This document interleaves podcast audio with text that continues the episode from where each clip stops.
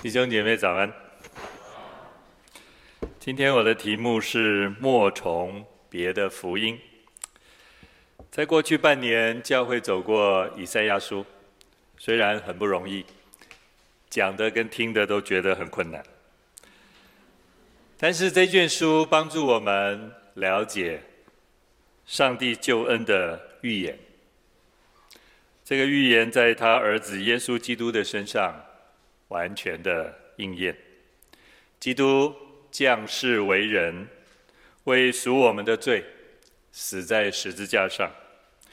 他又从死里复活，为叫我们称义。赦罪和称义是救恩两个非常主要的内容。赦罪跟称义是救恩里面非常重要的两个内容。从今天开始，主日的信息要继续走加拉太书和以弗所书，但是到今年年底12月开始，一直到明年的11月，教会在主日信息的经文主题上面会做一个变革。教会将要选用经课的方式来安排讲道的经文和信息。经课的方式主要就是配合教会的节期来安排相关的经文和适当的主题。过去我们安排福音书在下半年讲道的时候，每到12月，其实我们在面对圣诞节，可是我们常常要讲到耶稣受难，也就是我们的讲台主题跟我们所处的时间是有一点冲突的。为了改变这样的一种关系，所以教会决定从今年年底开始，我们就配合教会的节期走经课的方式。这个方式每个礼拜有4段经文，在讲员自己的领受当中，选择一段主要的经文来讲。这个方式3年一个巡回，到第4年又从头开始，所以对讲员来说也是一个挑战。因为今年讲完了，第4年又是同样的经文，这就考验一个讲员在不同的经文范围当中，我们如何的来传讲同样的信息。经课原来就是教会传统的讲道方式，但是从16世纪改教以后，整个的基督教会慢慢的在做讲道上的调整。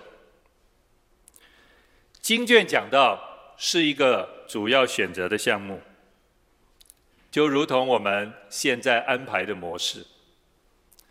但是其实很多的教会或传道人喜欢用神学主题式的讲道。当然，传道人个人研经的心得，或者配合时事所发生的，选择适当的经文来传讲信息，也是许多传道人所喜欢和熟悉的方式。信友堂从2001年开始经卷讲道的方式，到现在已经24个年头。经卷讲道已经成为信友堂现在8间教会共同的一个模式。或许我们采用不同的书卷，但是方式是一样的。东福今年迈入第4年，我们也在祷告，盼望在讲道的安排、经文、主题上面能够有一些新的想法。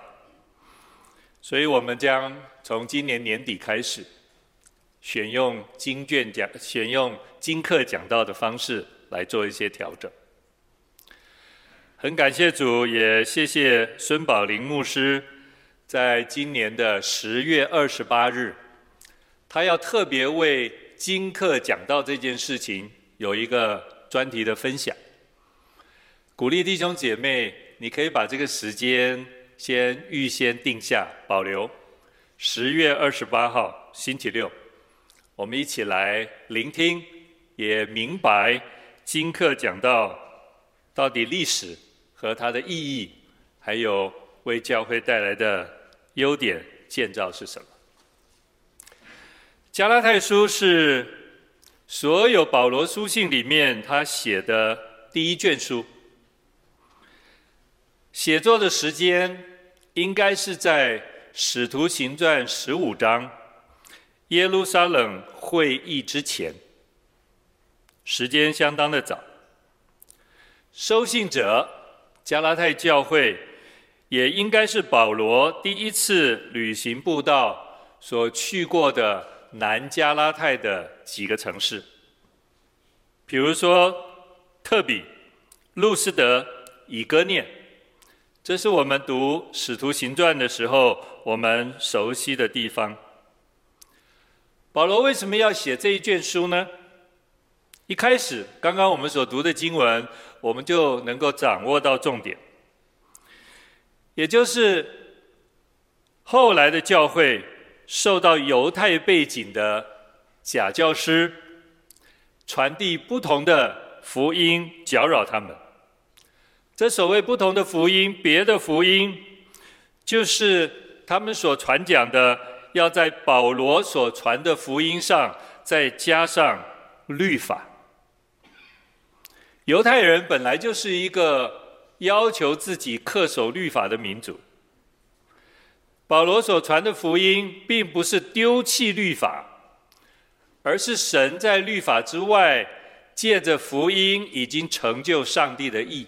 保罗传的是这个福音，但是犹太人无法摆脱这10000年来守律法的习惯，他们觉得守律法还是重要的，所以仍然要在保罗所传讲的福音上再加上律法。加拉太书就是保罗坚持因信称义福音的教导，保罗坚持因信称义福音的教导，它的主要内容其实跟罗马书是互相呼应的。当然在这卷书里面，保罗也为他使徒的身份来做辩护。各位，你读不同保罗书信的时候，你都会发现很多教会或很多的弟兄姐妹其实对保罗使徒的身份是有质疑的，甚至包括哥林多教会对保罗使徒的身份都非常的质疑。我想有一个非常重要的原因是，保罗所传的福音和犹太传统的信仰截然不同。那12位使徒，耶稣所选的那12位使徒，包括保罗，其实都是犹太背景的人。那些仍然留在犹太背景的基督徒，对于保罗使徒的身份其实是质疑的，因为他不像那12个使徒跟随耶稣3年半的时间，所以保罗使徒的身份常常受到质疑。保罗怎么样去陈述或者解释或者证明他使徒的身份呢？从不同的保罗书信里面，我们就可以很清楚地看到保罗对自己使徒身份的一个解释。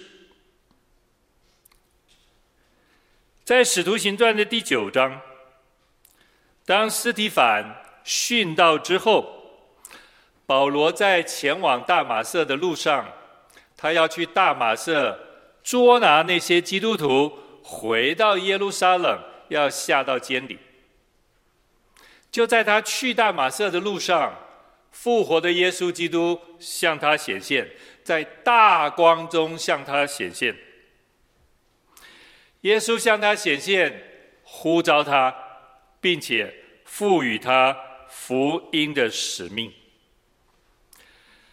上帝呼召我们，上帝拯救我们，上帝同时也赐给我们福音的使命。基督徒其实太专注于所谓生命的改变、追求和建造，我们常常在这个主题上忘记了，其实上帝呼召我们，乃是在一个更新变化的生命当中赐下他给我们的使命。我们要在神赐给我们更新变化的生命当中，看重上帝赐给我们的使命。如同耶稣基督道成肉身，他来到这个世上，耶稣来是带着使命来的，不是指来这里赐给我们一个永生，让我们享受在新生命里面的喜乐跟平安。固然这是神改变我们非常重要的生命内涵，但是要在这个生命内涵上面，你要看到上帝赐给你的使命是什么。这个使命一定是跟主有关的，这个使命一定是属灵的，这个使命一定跟神的国度、跟上帝的作为有关的。也是弟兄姐妹，我今天要问一问，或者我也要挑战弟兄姐妹，在你每天的基督徒生活当中，你看到神在你身上呼召你的使命是什么？使命跟我们的年龄其实没有什么太密切的关系。你刚信主，或者你信主50年，其实我们都领受着使命。但是你清楚神在你身上所赐予的使命是什么吗？保罗多次跟我们分享，在罗马书的开头他说，耶稣基督的仆人保罗奉召为使徒，特派传神的福音。够清楚了吧？保罗说他是蒙召的，保罗说出了他的身份，保罗也说出了神呼召他的使命，特派传神的福音。这是保罗一生的使命，没有更改。在哥林多前书的开头，保罗说，奉神旨意蒙召做耶稣基督使徒的保罗。在刚刚我们读的加拉太书一开始，保罗说，做使徒的保罗不是由于人，也不是借着人，乃是借着耶稣基督与叫他从死里复活的父神。保罗使徒的身份是蒙召的，不是人给的，也不是透过哪一个人得到的，不是由于人，也不是借着人，一切都是出于上帝的旨意，出于神的拣选。上帝对保罗有呼召，上帝赐予保罗非常清楚的使命，就是传耶稣基督的福音。今天对我，或者对在座的每一位弟兄姐妹，我们同样是被上帝拣选，被主呼召，我们同样具有神儿女的身份，我们领受服侍主和传主福音的使命。在这使命的当中，求上帝赐给你我去实践这个使命的恩典、智慧和能力。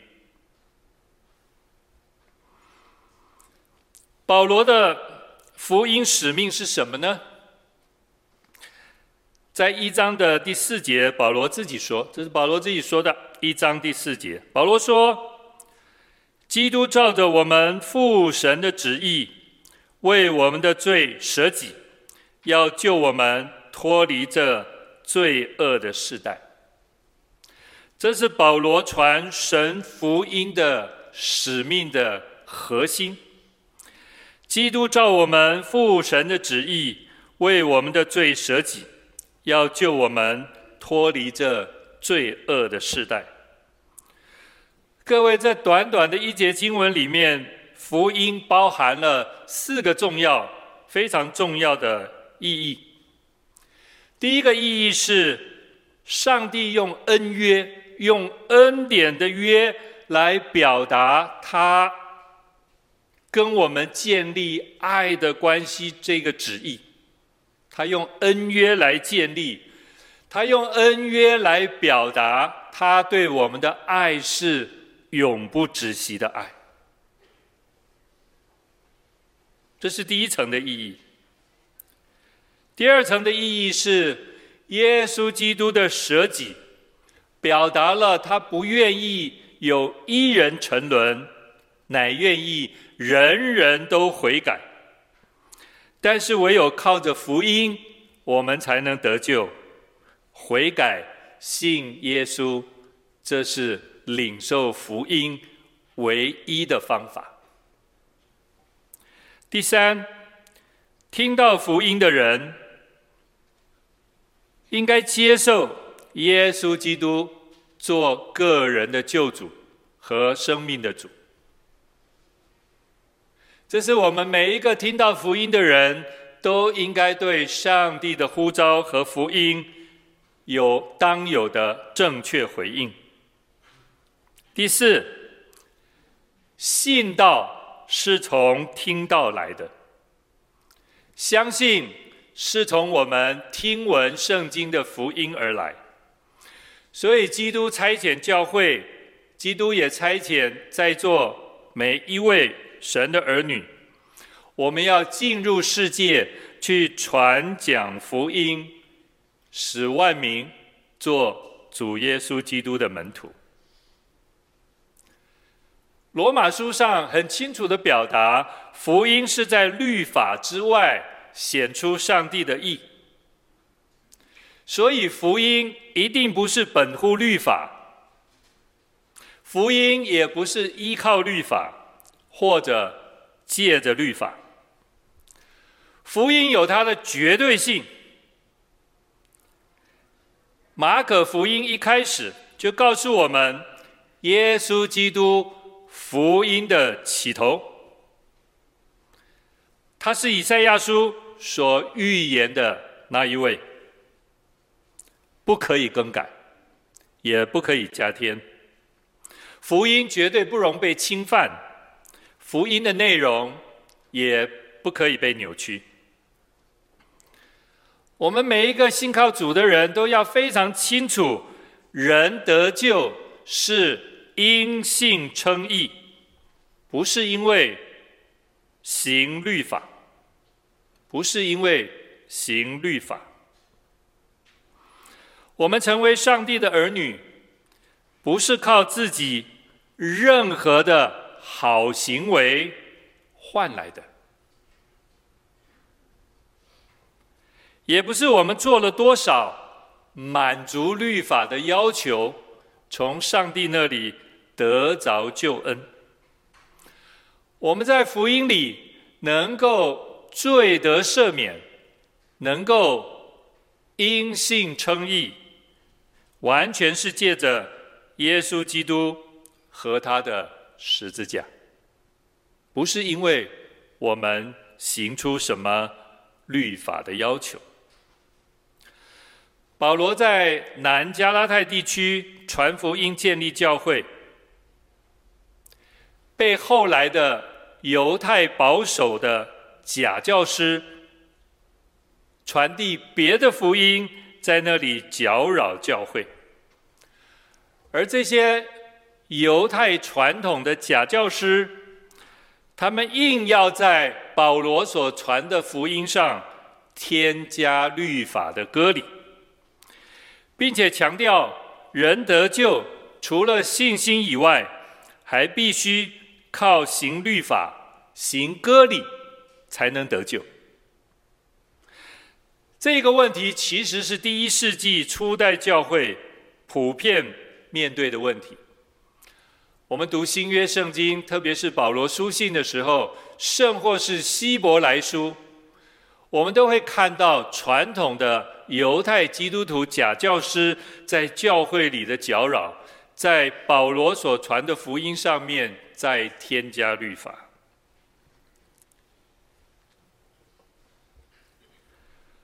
福音加割礼才能得救，这一个传递的信息混淆了福音的单一性，基督徒的信心被搅扰。无论是犹太基督徒或者是外邦基督徒，其实都会产生一个疑惑，就是那我们单单用所谓信心接受耶稣基督，到底有效无效？到底我们是否因着信心可以得着救恩？还是我们因着信心其实是不够的？你必须在信心上面再加上律法和割礼，才表达我们是一个重生得救的基督徒。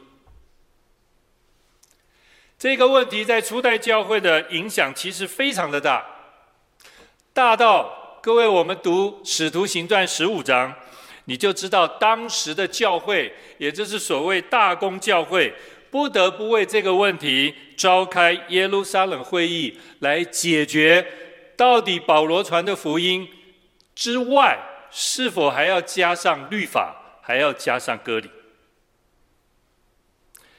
使徒行传15章第1节其实就道出了整个问题的严重性。15章第1节写到，有几个人从犹太下来，教训弟兄说，你们若不按摩西的规条受割礼，不能得救。各位，你看，这有两种信息在教会里面传递，一种就是保罗单单因信称义的真理，一种是信耶稣很好，有信心很好，但是不够，你必须在你的信心上再加上割礼，再加上律法的规条。如果我们按使徒行传15章第1节这里所表达的内容来看，也就是这些传统的犹太教师他们所表达的来看，按他们的说法，得救的关键不在福音，而在割礼。你是否得救，不是按你有没有信心，而是按你守不守律法。其实这一个问题，把所有的信心带回到律法里面，不是看你的信心，而是看你的行为。各位，这在初代教会基本上要摧毁整个福音的本质，是非常严重、非常大的一个挑战。这个错误的教导和保罗所传的福音基本上背道而驰。我们理解保罗的个性，他绝不能容忍这种混乱继续发生在教会里面。虽然今天我们可能以为这个问题对犹太人似小而大，对犹太人呢，因为犹太人本来就守割礼啊，他们出生第8天，所有的男丁都割礼了。所以你要在信心之外再加上割礼，其实对犹太人好像似乎挑战不大。可是弟兄姐妹，挑战真的很大，这会让犹太人又回到律法主义里面，认为我们有信心很好，但是守律法跟割礼，这是永远不能废弃的。守割礼其实完全摧毁了信心，把人继续牢笼在守律法的规条当中，而完全没有自由。这是保罗看到问题的核心，以致他写了这一封看来非常有情绪、非常愤怒的一封信给加拉太的教会。这个错误的教导对外邦信徒其实也造成非常大的困扰。到底人得救要靠信心还是靠行为？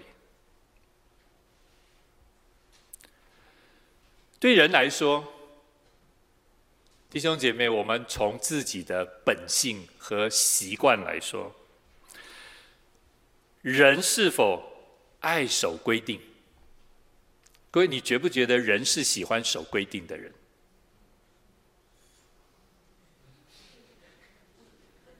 不是啊，你不觉得人有奴役性吗？被奴役性吗？你不觉得那里有很多的规定让你有安全感吗？如果那里什么规定都没有，其实有的时候对人来说无所适从，不知道该怎么办。可能我比较有被奴役性吧。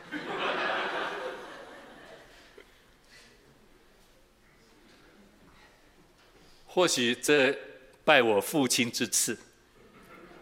我父亲是一个对生活各方面要求严厉的人，他常常叫我，荣生，这个东西用完了要摆回原处。你们有没有被父亲这样教导过？有啊，用完了要放回原处。我想这是我们上一代的人对生活的一种严谨性。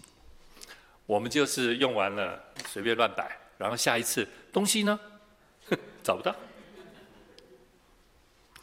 所以 我自己觉得有许多的规定对人来说其实感觉上是一种保护，人喜欢在那样的被要求的保护当中。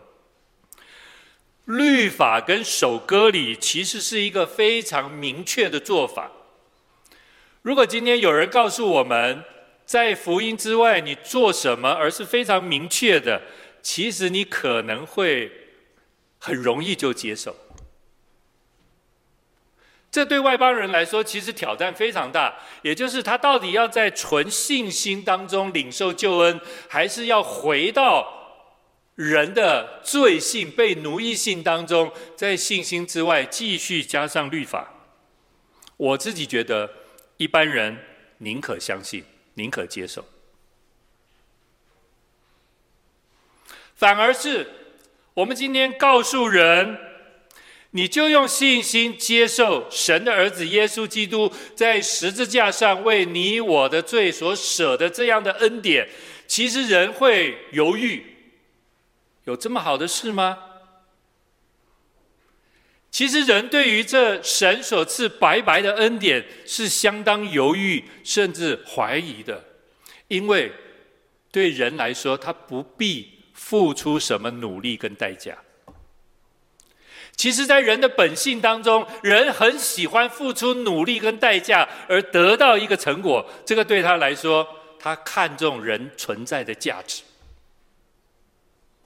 可是福音这件事情本身就是抹灭我们的罪性，你不要看重你罪性的价值，你要看重上帝十字架救恩的大能。这完全翻转了我们对人和对价值的看法。要人抹灭自己的人性，去看到上帝福音的大能，其实是很难的，是很难。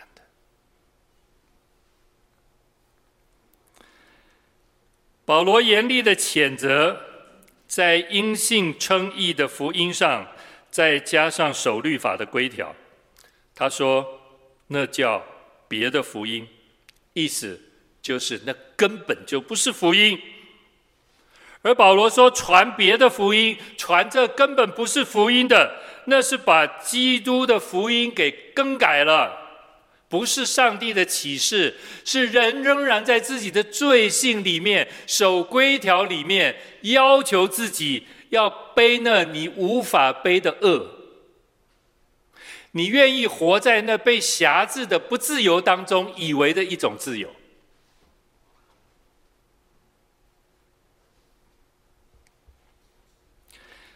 今天我们没有割礼，我们也不会有异端邪说的搅扰，不像有一些异端的教会，他们走偏了，在真理上走偏了。但是我要问弟兄姐妹，我们会不会在福音上再加别的东西呢？你不要太快回答，牧师说不会，我单单因信称义。我觉得我们常常在福音上增加别的东西。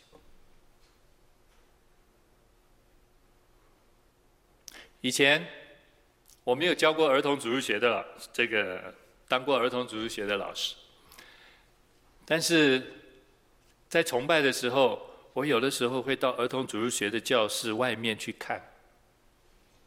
有一次真的把我给吓了一跳，一个儿童主日学的老师告诉这些孩子们，小朋友，你们要乖，耶稣才会爱你。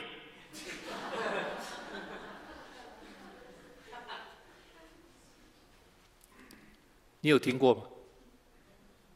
如果今天东福信友堂的儿童主日学的老师是这样说，小朋友，你们要乖，耶稣才爱你，那我这个牧师要辞职了。各位，这不是福音，这不是福音。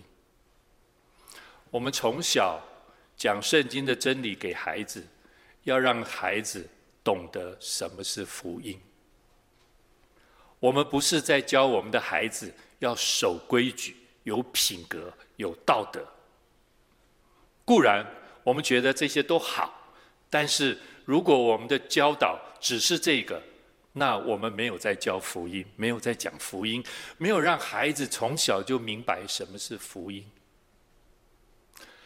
他们从小可能就会落入一个福音原来是换来的，因为我乖，所以耶稣爱我，我才得得到耶稣的恩典。弟兄姐妹，我们在生活上是不是很多时候其实也是这样？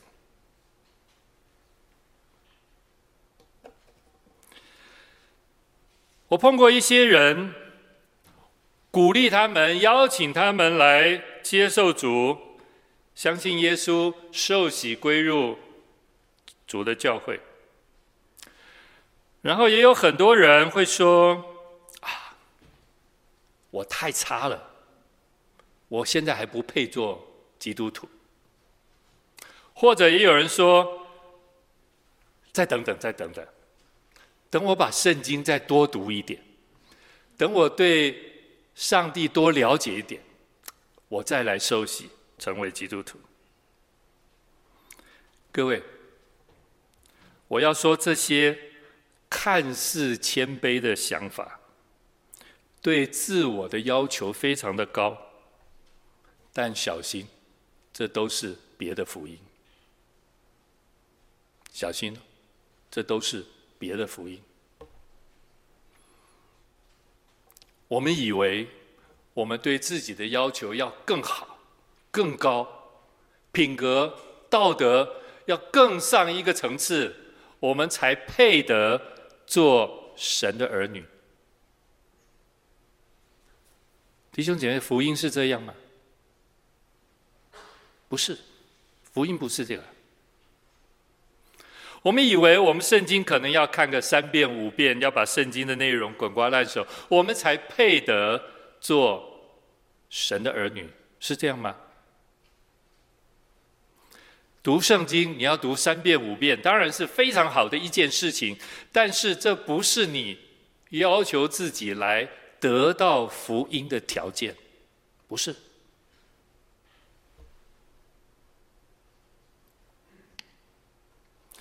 要乖，要听话，耶稣才爱我们。这是典型的在福音上再加上律法，要求自己守规矩，道德、行为、品格可以更好，或者是我们对圣经的内容可以更多的了解一点，我们才配得成为上帝的儿女。小心，这也是在福音上再加上律法。因为我们想用更好的行为品格来换取上帝的救恩。我们的主体不在上帝，所有这一类思考的主体都在个人。圣经说福音是上帝的大能，而你要经历这上帝的大能在你身上所带来呢，超过我们所求所想的改变。福音是我们知道自己不乖，所以我们需要耶稣的爱。福音是我们不乖，你还知道耶稣愿意爱你，耶稣为你的不乖死在十字架上，他愿意用他永不止息的爱一直爱你。福音是我们知道自己败坏、犯罪、污秽，不能自救，所以我们需要耶稣十字架的爱。福音不是你要求自己更好才配得神的儿女，福音是你要知道你很不好，你很差，所以上帝爱你。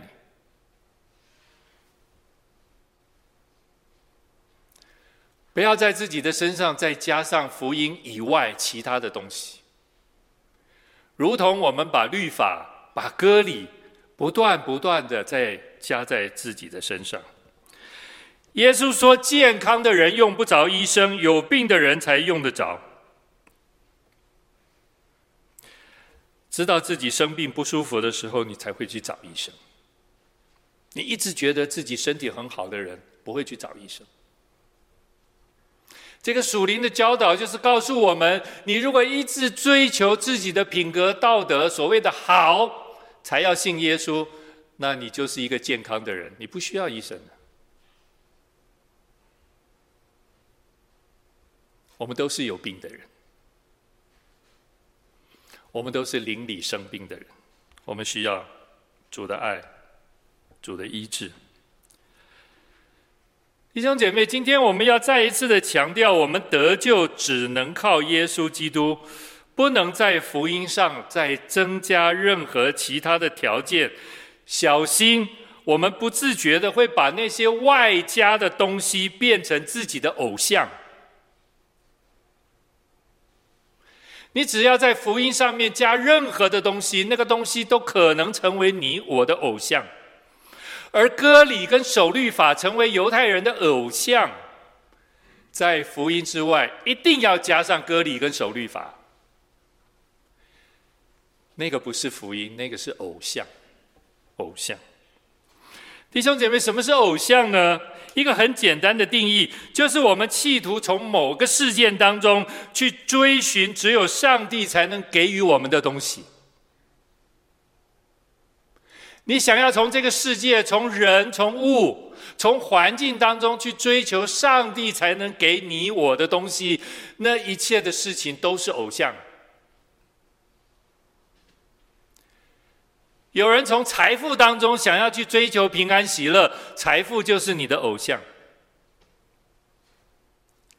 有人想要从守割礼跟律法当中，以为那才能得救，律法跟割礼就是偶像。求上帝要光照我们，你我心中的偶像不知道是什么。